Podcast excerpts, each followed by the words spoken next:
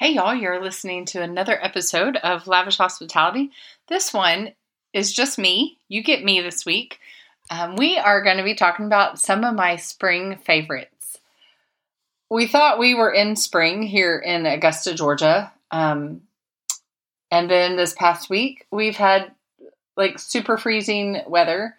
But by the end of the week, probably by the time most of y'all are listening to this, it'll be almost 90. So, Wherever I've lived, the saying about the weather is if you don't like the weather, just wait five minutes, it'll change.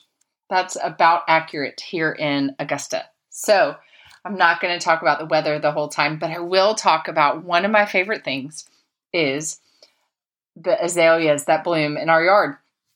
If any of you are familiar with the Masters golf tournament, they have plenty of azaleas. It's like the flower of Augusta. Um, Augusta is the garden city.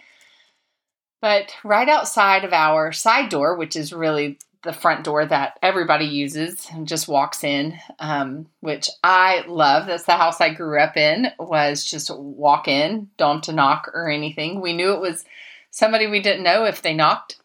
Um, it's kind of how it is in our home here. Is hey, if I know you're coming, just come on in. That's usually what I tell people in my text. But right outside the door, there is a huge white azalea and a huge pink azalea. When they are in bloom, it's just so pretty. I love it with the white and the tan of our house. Last year, we planted 12 azaleas up in the front of our yard, and 10 of those died thanks to a freeze and then a drought. Thank you, Augusta weather. Um, so two of those survived, and we're going to wait until the fall to find some more encore azaleas and plant those. So we've also got some mini no yukis, which are a mini camellia. They're all in white in front of our house. They bloom two or three times a year, but they're not in bloom right now. And we've got um, We've got just a lot of flowering trees. We've got our camellias. They did not do well this year because of the weather.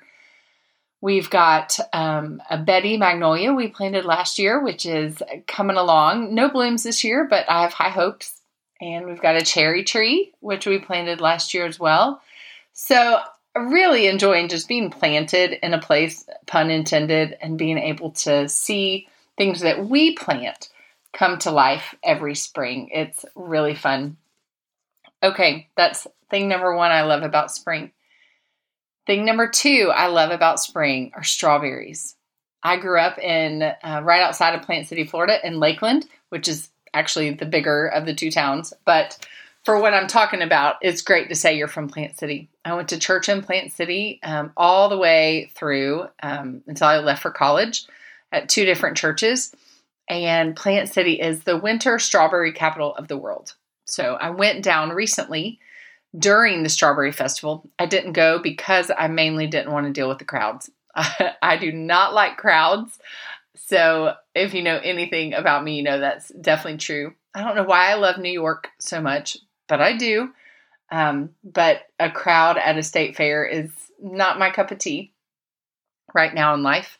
But I went to Parkesdale Farms, which is in Plant City, one of the the best strawberry growers there. It's been there forever. And we got some strawberry shortcake eh, with my parents, and we got two flats of strawberries.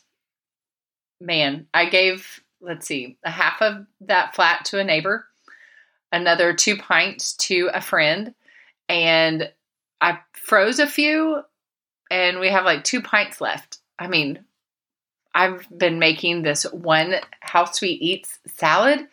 Man, it's so good. I'm going to link it in the show notes. You've probably, if you follow me on Instagram, you've seen me talking about it because I literally have made it every day since I've been home. I don't think that's an exaggeration. Worked out really well that Publix had um, arugula on sale, BOGO. So I get like this big box of arugula for two bucks and I take rotisserie and I break it down and I make broth out of the bones because you know every penny counts. And there's goat cheese on it and these uh, candied almonds, which are really delicious. My husband will eat salad all the time as long as it has something crunchy on it and homemade dressing. So this dressing is delicious. It calls for champagne vinegar, which is a little more difficult to find. And I got this brand O from California. Um, and man, it's it's so good. I'm not a huge vinaigrette person. I'm definitely more of a creamy dressing person. But I could eat this lemon honey Dijon champagne vinaigrette dressing on everything. It's so springy. It's such a quick, easy, throw it together meal.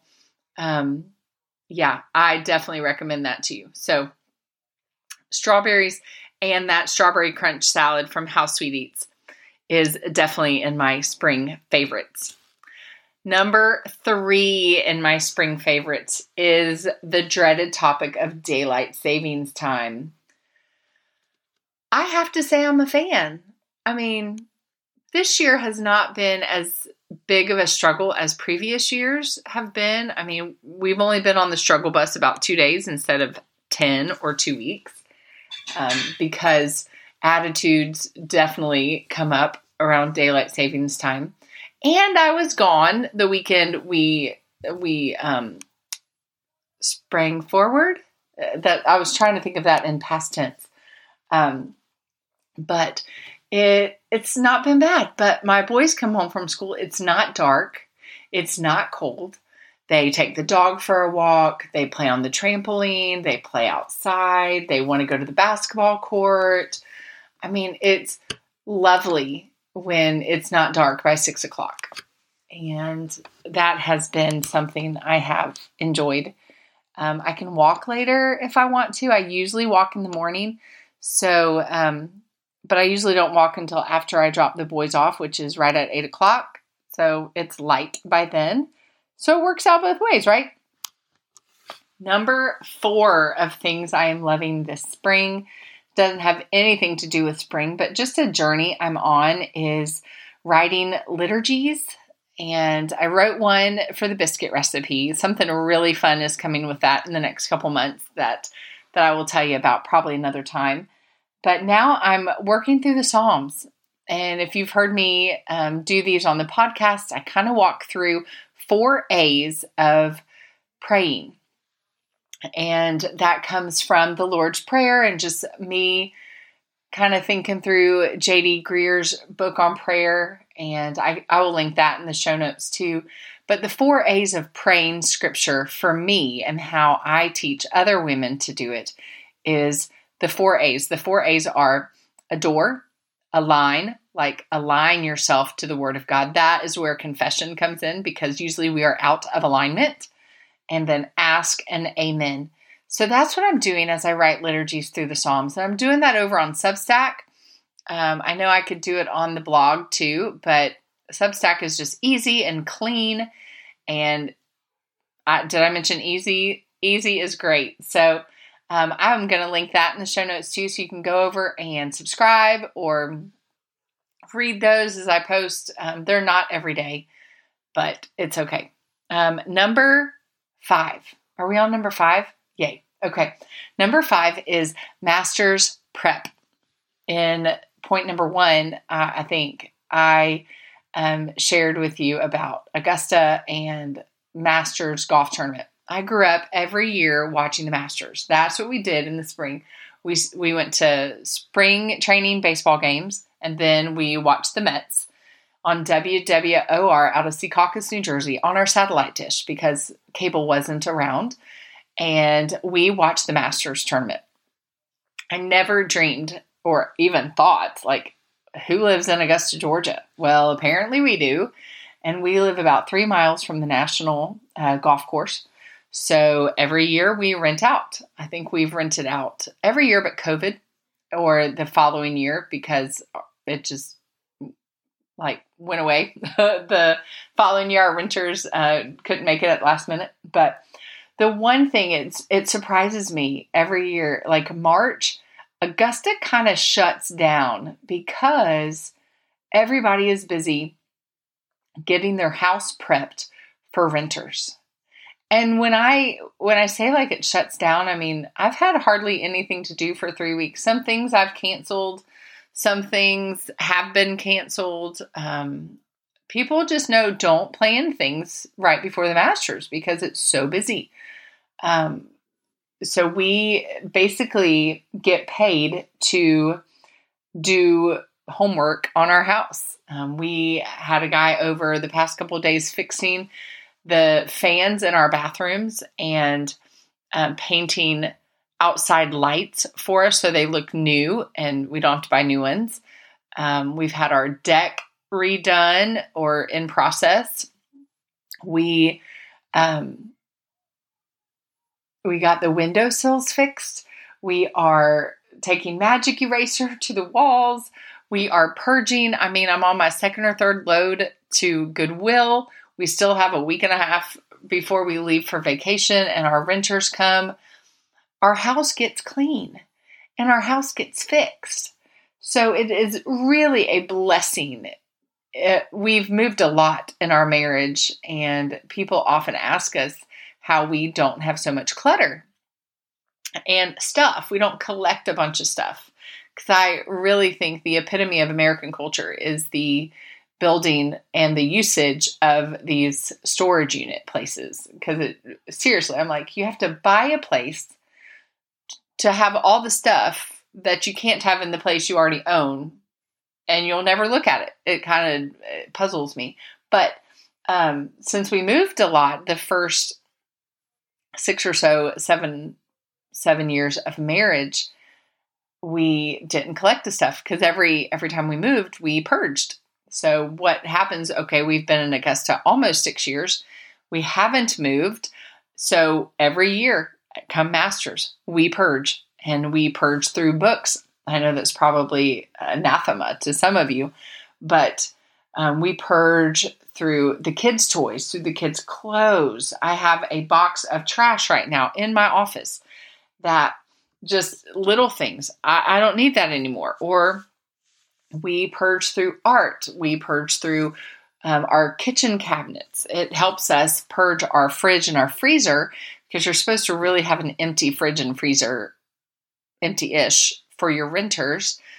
So, man, I mean, this is what we don't have to buy many groceries because we're just eating through our fridge and our freezer. It really helps us tone down on the materialism for us and in our family. So um, that has been helpful every year.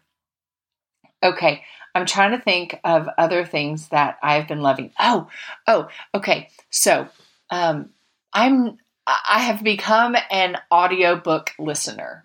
I usually listen through Hoopla and through Libby. I like Hoopla better because I don't have to wait for it most of the ones I want to read on Libby have like a normal wait, like you would for normal library books. But um, Hoopla, I love, or Christian audio, places like that. But I have listened to all of the Anne of Green Gables series, and there are 11 books. I think there's one left that I haven't read because it's not on Audible. It is uh, the Blythes Are Quoted. But man, they're they are darling um, Eric and I went to Prince Edward Island on our honeymoon. It's always been dear, and there is nothing like Megan Follows and Jonathan Crombie for for Anne and Gilbert. Just nothing holds a candle.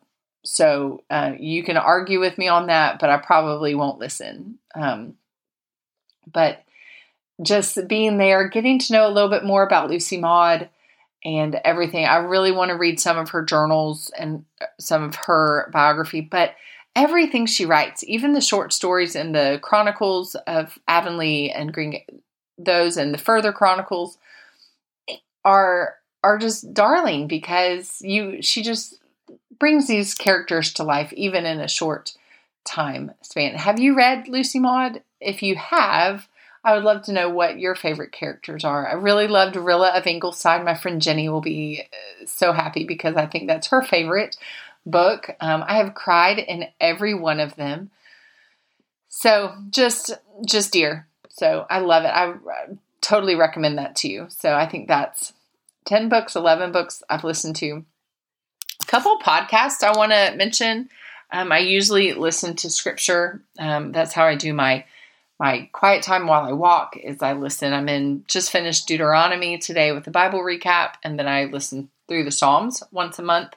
That's what I'm doing uh, for my quiet time. But the podcast, there's two that I want to mention to you Raising Boys and Girls, and I'll link these again in the show notes.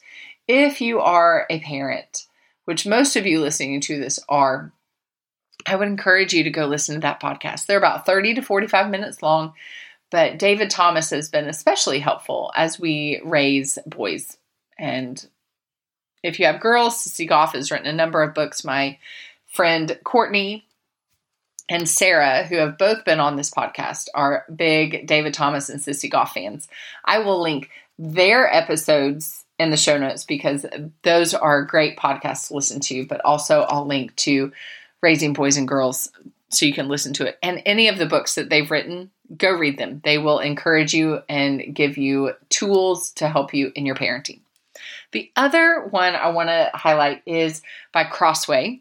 I have been a Crossway fan since about 2007 when I probably came to know of them. I've done book reviews for years for them. I'm reading Reactivity right now by Paul Tripp, and that, man, if you need help with how you engage in social media, go read that book. It's phenomenal. I'll be talking about it um, in the squares soon. But I am always encouraged. I listen to almost every single one. Um, Matt is a gracious host. The writers and the thinkers that they have on always say something that encourages me in my walk. But the one that I cannot get out of my head right now is um, the one that came out mid February, and it is Are You an Evangelical, a Pharisee, or Both? It's by Michael Reeves. Um, he was on the podcast with Matt uh, yeah, all I have to do is tell you to go listen to it. It it will challenge you.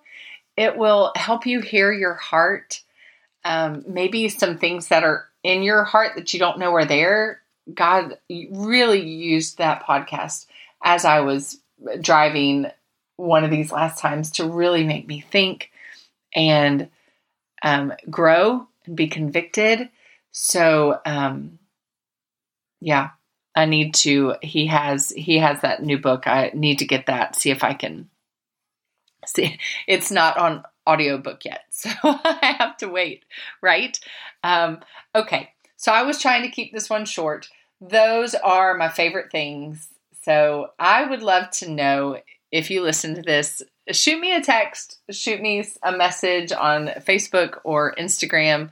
Somehow comment about what your favorite things are that you're loving this spring. And oh, by the way, March of 2023 is two years of the Lavish Hospitality podcast. Um, a week or so ago, I recorded with Chris Papalardo of Good Kind. And later this week, you'll be hearing, um, or next week, I guess, I'm recording later this week with Kendall Vanderslice of the Edible Theology Project. I am so excited about that. Um, we are going to talk about food and bread, and that'll be on next week. Can't wait for that. But um, right now, just want to just want to leave y'all. I hope y'all enjoy spring and enjoy being with your family and friends. And Easter's coming up as you prepare for that. May this time and this light and the flowers be a blessing to you. Thanks for listening. Talk to you soon.